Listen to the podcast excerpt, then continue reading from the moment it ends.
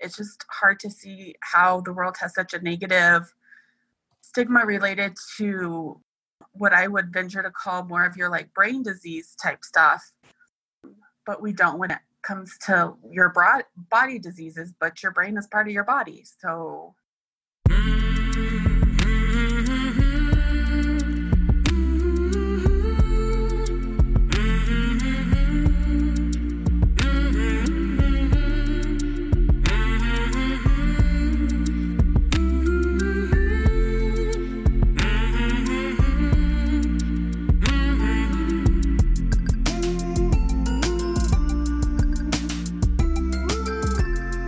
Hey there, my name is Sean. This is Suicide Noted. On this podcast, I talk with suicide attempt survivors so that we can hear their stories. Every year around the world, millions of people try to take their own lives, and we almost never talk about it. And when we do, we're not very good at it. That includes me. So I'm trying to get better at it, and the only way to do that is to have these kinds of conversations. I think they're important more and more people from more and more places are listening to these stories. This is the second week of August when we're recording this podcast, and and 33 countries. People from 33 countries have heard this, so that makes me feel great. And I'm hoping more and more people can hear these stories in more and more places because I think they're really, really important. Now, we are talking about suicide, so this may not be a good fit for everyone, so please take that into account before you listen. I do hope you listen because, as I've been learning over the past couple of months, man, there is a lot to learn. You know, if you have a story you'd like to share with us, I'd love to talk with you. You can email us at hello at suicidenoted.com. I've also included that information in the show notes. If you like the podcast, please rate it, review it, subscribe to it, all the things that help other people find this podcast and hear these stories from these survivors. Today, I am talking with Samantha. Samantha lives in New Mexico, and she is a suicide attempt survivor. How you doing, Samantha? I'm okay. How are you? I'm good. A lot of people wouldn't share this, and you are okay with it, and I'm wondering why. So I'm comfortable with it because, um, first of all, I've done a lot of work in that area.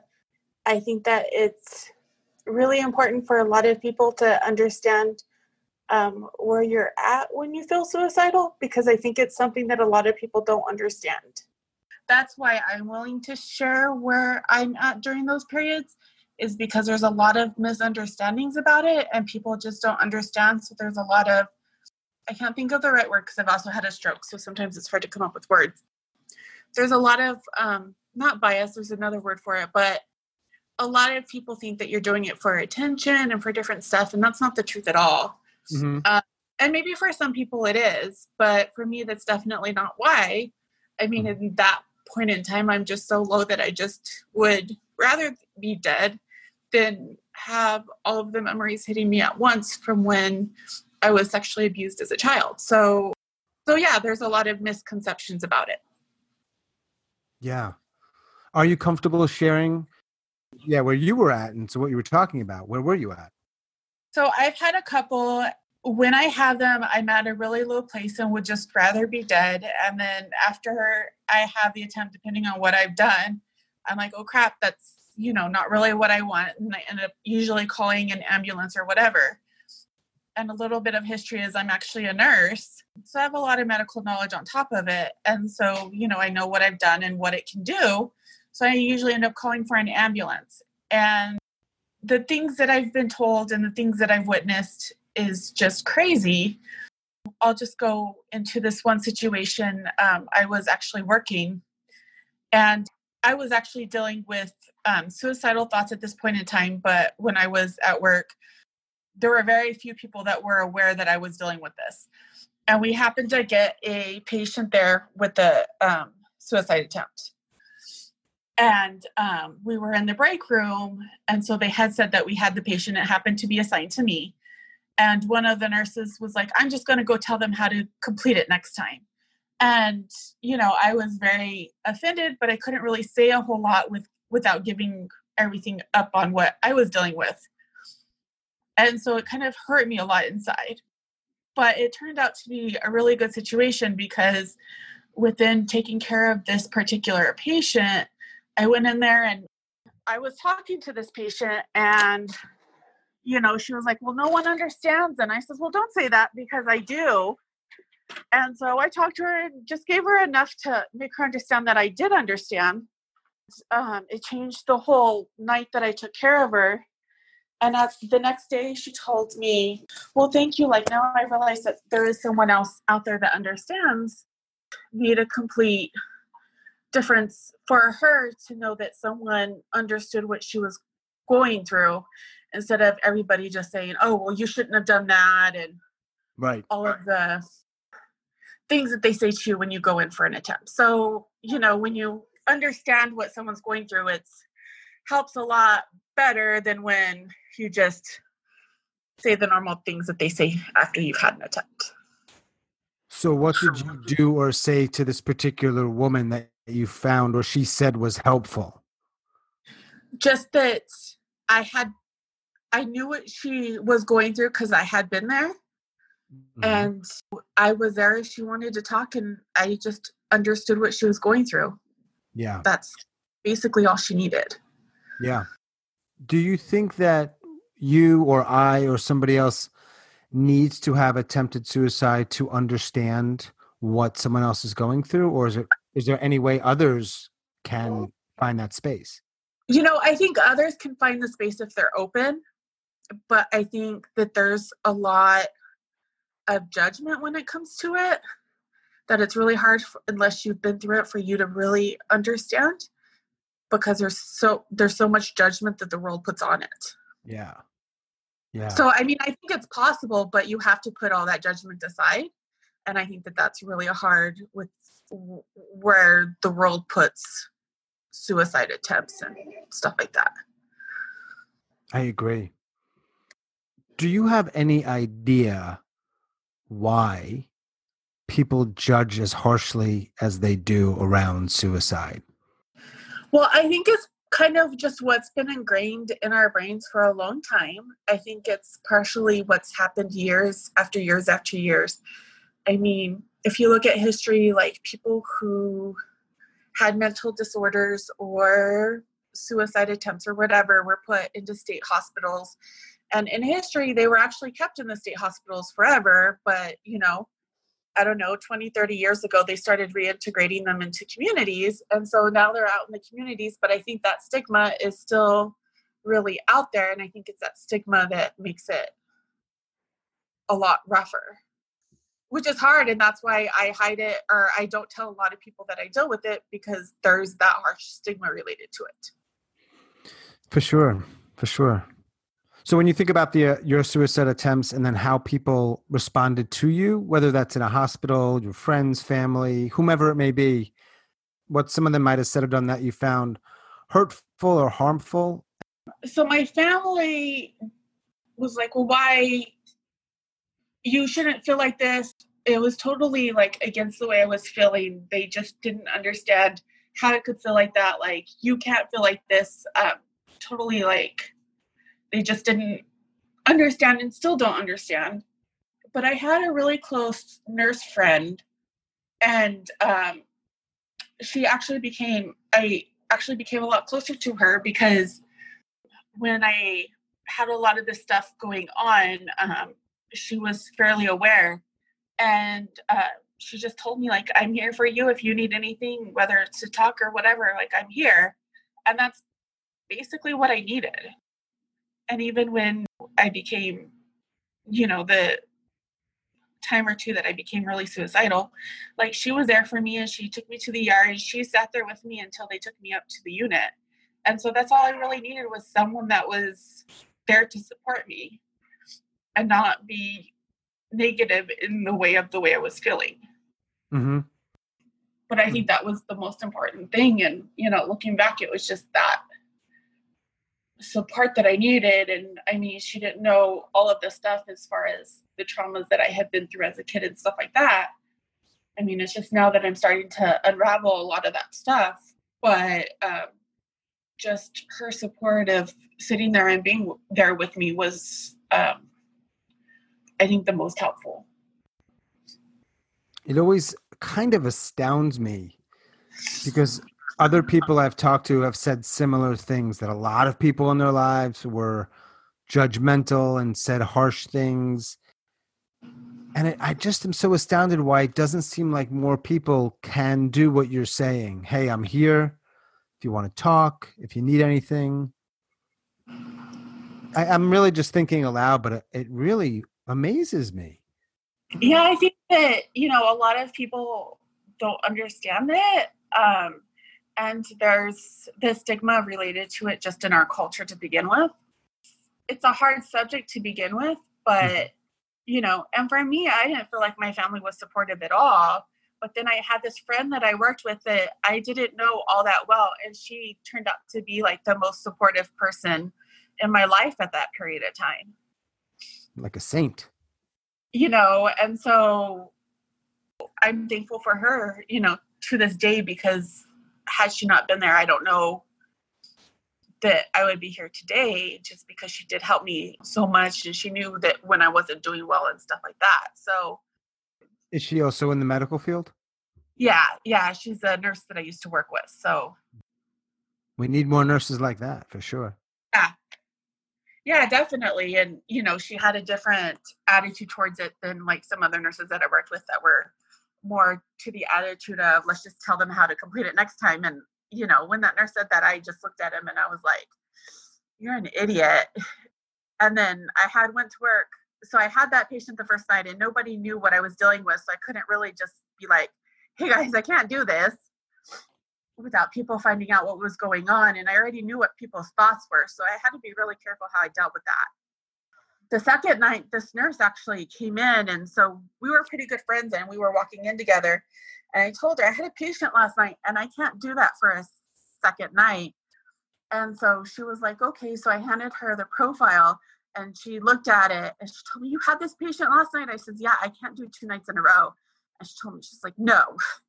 And so i was lucky enough that she took the patient the second night and i would have dealt with it if i had to but i dealt with it as i had to and work through what I needed to work through that night. But if it was possible, I just needed to do something else, you know, work with a different type of patient or whatever, because it's really hard. And I mean, I had sat down with the with that patient and talked to her and told her, well, I've dealt with the same thing. Like I completely understand where you're at, and mm. we just got to work through it and push through it. And it's really difficult, but it's just hard to see how the world has such a negative stigma related to what I would venture to call more of your like brain disease type stuff. But we don't when it comes to your broad body diseases, but your brain is part of your body. So do you think that uh, there are people that try to end their lives and their brains are in perfectly working order and there's no illness? It's a choice for whatever reasons. Um, no, I think that if they're if they try to end their lives that their brains aren't working right. Mm. Okay. I, I I really think that they're like because you're not going to try to end your life if your brain is working completely. Yeah. Correct. Like it's not working right in one way or another. Um, yeah. And our brains are amazing things and do amazing things, and so there's so many ways that it can not be working right in one way or another. Yeah, of course. And, you know, whether that's depression or schizophrenia or one of those diseases, or it's Alzheimer's or dementia, you know, there's so many different disease processes that can go on with your brain. Mm-hmm. Sure. When you attempted to end your life, and I know you mm-hmm. said at least on one occasion you sort of quickly then called for help. Mm-hmm. Did you want to end your life, or was it sort of wanting to stop the pain um, I think that originally it was wanting to die so I didn't have to feel the pain or deal with what was whatever was going on at that point in time. Now, on the flip side of that, years many years later, I can tell you that I was in so much pain I just couldn't cope anymore. So I think it's more of an issue of having the skills to to be able to cope with whatever is going on at that point in time Sure. And what are some of those things that you've been able to learn or figure out that have helped you either not do it again or or what just to feel okay, I guess? So I've been doing so I've done a therapy for the last couple years called DBT. And so it was actually built for borderline personality disorder. But is used in many other disorders um, now, um, and one of them is depression and PTSD. And so it, it basically just teaches a whole bunch of skills uh, to try to keep your moods a little bit more regulated or when you start feeling down or depressed to, to kind of just get your focus on something a little bit different or whatever. And so you've got like different components of it. So you've got mindfulness and interpersonal communication and then one of the the groups of skills is distress tolerance. So when you start feeling to that point where you're just done like there's different things that you can do to stop that and get back to a place where you can start coping again. And so i think that's i felt found that to be the most helpful. And here recently i started doing ketamine for the depression and i found that by far to be the most helpful. I've heard that. Uh, i've heard that to be really helpful for some people yeah it's it's crazy i've um, struggled with depression for about the last decade um, and i've tried every medication out there and nothing has really done a whole lot it'll work for a little bit and then it kind of stops or whatever um, but probably within the last month to two months I've been doing ketamine, and that's been a dramatic difference. It's crazy. Like I'm back to doing stuff that I used to do 10 years ago and feeling like I did 10 years ago. So it's completely changed um, changed me, and I feel like my old self again, which is just amazing. Mm. Um, and I just feel like the weight is off my shoulders, unlike it has been in the, the last 10 years and stuff like that. So it's just I mean, it's a newer treatment that they just approved for depression, but, and, you know, there's a lot of issues trying to get it, even though it's been approved as a treatment for depression, but it's been by far the most helpful. That's great. I know, yeah. yeah, I know for some people, it's hard to, for some people to afford it.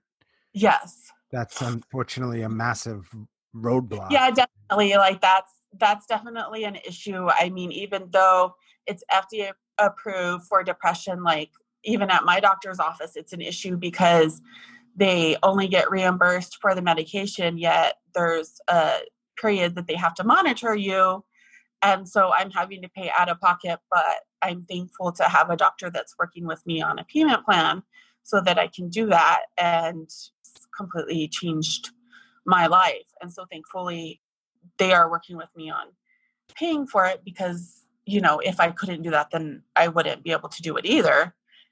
For a long time, he's told me that ketamine would change my life. And I mean, it's very true that it has.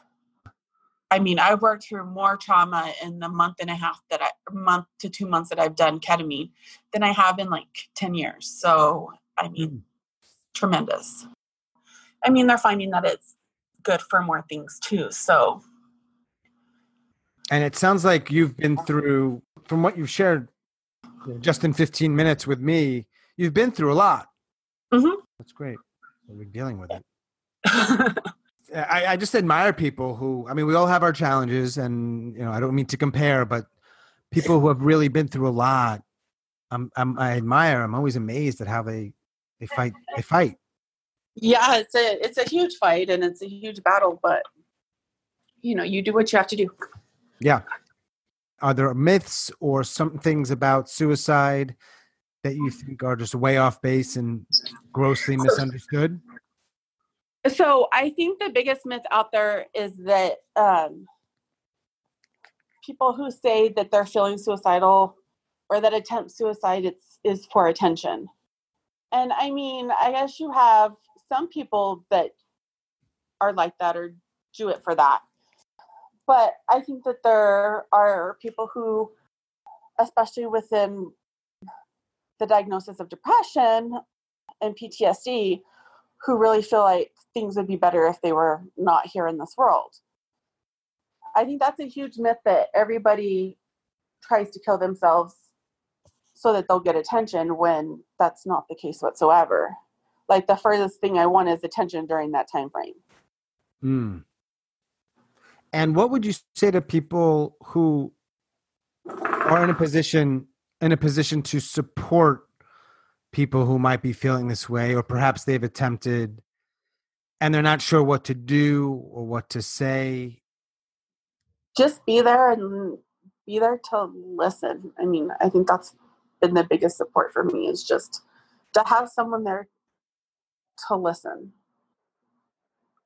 Yeah i sometimes feel like people know that and they don't do it and i and i wonder if part of the reason is i don't think people actually know what that is what it really is like they know what the word means they can define it. Uh, you know i really think just being there to listen is really hard in our culture because we all like to talk and share our opinions. So just listening to someone or what they're going through is really hard for us to do. I agree and then of course without knowing details of those people out there who are in pain or despair. So is there anything you would say to them? I would say that you know the one thing that has helped me is when my therapist explained to me that and this therapist has been awesome like she's been the one person that i've been able to sit there and talk about when I'm suicidal, which usually I'm not able to do. But, you know, I'm able to sit there and tell her that I'm feeling suicidal. And, you know, she explained that, you know, those feelings come and go. And so the biggest thing that has helped me is when she explained to me that the suicidal thoughts will come and go. And so that's when we started working on, um, and it's the biggest thing that's helped me is that the thoughts come and go. So anytime like the thoughts come and they get really bad, I don't allow myself to do anything unless the thoughts are there continuously for three days. And mm. that has been the biggest help because they never stay along for three days continuously. Never. Never. I've been doing, uh, you know, I've been working with her for four, four and a half years, mm, three, yeah, three to four years. I don't think it's happened in the last three years. So you still ideate. Yes. But now you're you're you're dealing with it differently. Yes. Hmm. What's the pandemic been like for you and being sort of on lockdown, so to speak? Well, it's hard, and I have a therapist that doesn't exactly follow it. I've still, um, at times, been able to see her, and we'll go out for a walk at the park or wherever and then I've had doctor's appointments, so I haven't exactly been inside the whole time. And I have a caregiver, so I do still have the social interaction that a lot of people don't. It hasn't been horrible, um, but I know that I was at home for about a week and a half um, because I had been exposed to the virus um, at a doctor's appointment. Those two weeks were really hard but I did, I worked on a lot of um, mindfulness, um, and that kind of got me through that time knowing that, you know, it was going to get better soon and, you know, I wasn't going to be locked in my house for or my apartment forever. I think this is a really difficult time for people with depression or you know any sort of a mental illness type thing. And i think that it's also a good time to find you know meaning and find other things that help work you um, through things. And it's a difficult time but just remembering that things will get better and depending on what state you're in i know i think there's three states that still have it pretty bad right now but for the most part in the other states it's gotten a lot better. So, yeah. you know, you just have to take it day day by day at this point, you know, because no one knows how it's going to be. Sure. So then you did mindfulness, and that's some of the DBT stuff, right? It's in mindfulness, mm-hmm. interpersonal communication, and what was the other one? Distress. Distress tolerance, and then there's another one I can't think of right offhand. There's another module in there. As you can tell, those are the three that have helped me the most distress tolerance has different skills that help you when you start getting down to kind of and those are the skills that you use to get you back to where you want to be. I should look into this for real. Yeah it's it's a really good you know it's a really good program. It took me a while to get because i had a stroke a couple years ago so my memory's not great but um it's really helped me dramatically. The lady that started it actually was had um, borderline personality disorder. And so um, people with borderline personality disorder tend to have a lot of suicidal ideations and suicide attempts and stuff like that. So that's basically um, part of it. And they tend to have um, a lot of behavioral type issues. And so basically what it was built on um, but it's been found to help with other stuff like depression and ptsd and stuff like that. So mm-hmm. And it's been during the pandemic that you started ketamine as well right? Yeah. Wow. Yeah. it's an interesting time for you. Yeah. It has been. I mean i've been wanting to do ketamine for quite a while and my doctor was actually just waiting for them to approve it. So once they got approved and he started doing it so um, i just kind of waited for them to get used to doing it before i really wanted to try it because i didn't want to be i wanted them to know what they were doing before they um, did it with me so um, i kind of held back a little bit to make sure they had all of their protocols ready before i did it but um, right. it's been um, a life changer for me are you able to do your job as a nurse these days? So um, I haven't worked since a stroke, so that's more that's not as much of a depression issue as it is related to the stroke and having cognitive issues as part of the um, stroke that I had. See. Yeah. So unfortunately, I don't work because of that, but that's not. But that's all related to the stroke. Right. But like I said earlier, I mean, it's it's pretty amazing what you've been able to accomplish because you've got these setbacks. I mean, yeah. Like legit. you know? Yeah, yeah. It's been it's it's been a lot. I mean, no one expects to have a stroke in their 30s and it's been a lot. I mean, I wasn't able to live on my own after the stroke. And I'm now back to well, I've been living on my own for a few years now. It's a lot and I just take one day at a time and that's all I can do do you think that there is any chance you'll try again to try to end your life again? Um, I try not to think about that, and I do everything I can not to. Sure. Um, so yeah, I hope that doesn't come, but I agree. Know. I hope that too, for sure.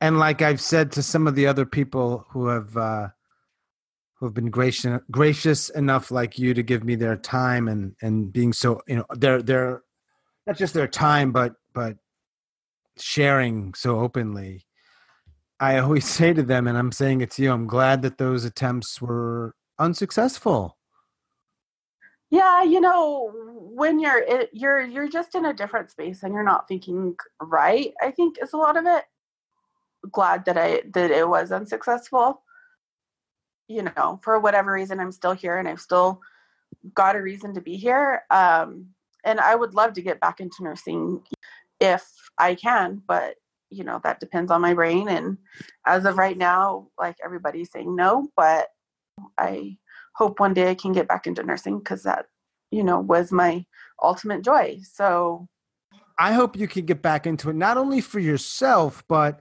I've got to believe that all you've gone through all of that will make you just a better nurse. Yeah.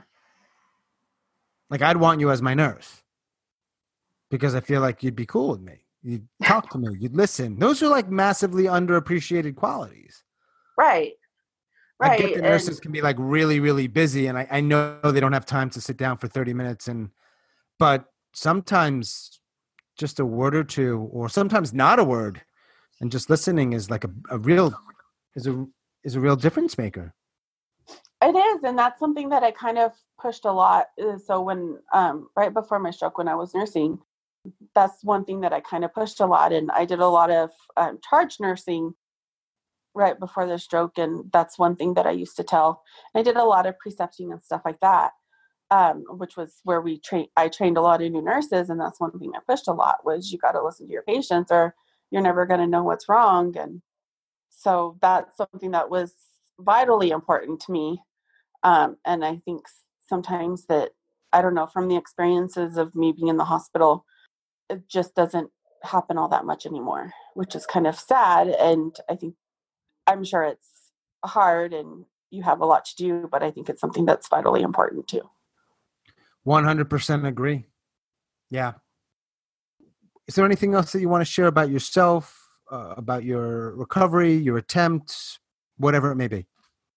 I think you just learn from, you know, what you go through and go on to the next step and you recover as much as you can and learn as you go.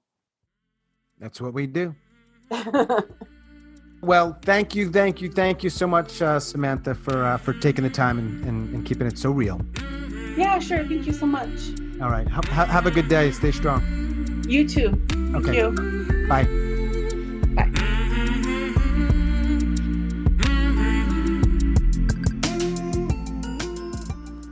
Thanks so much for listening. Again, if you like this podcast, if you're learning from this podcast, please rate it and review it and subscribe. It really does help get these stories out to more people in more places. If you've got a story you'd like to share, please reach out. Hello at suicidenoted.com. We drop new episodes every Monday and Thursday morning, and that's U.S. Eastern Standard Time. But again, if you subscribe, you won't have to worry about those days and times. Until we connect again, please stay strong do the very best you can. I will talk to you soon.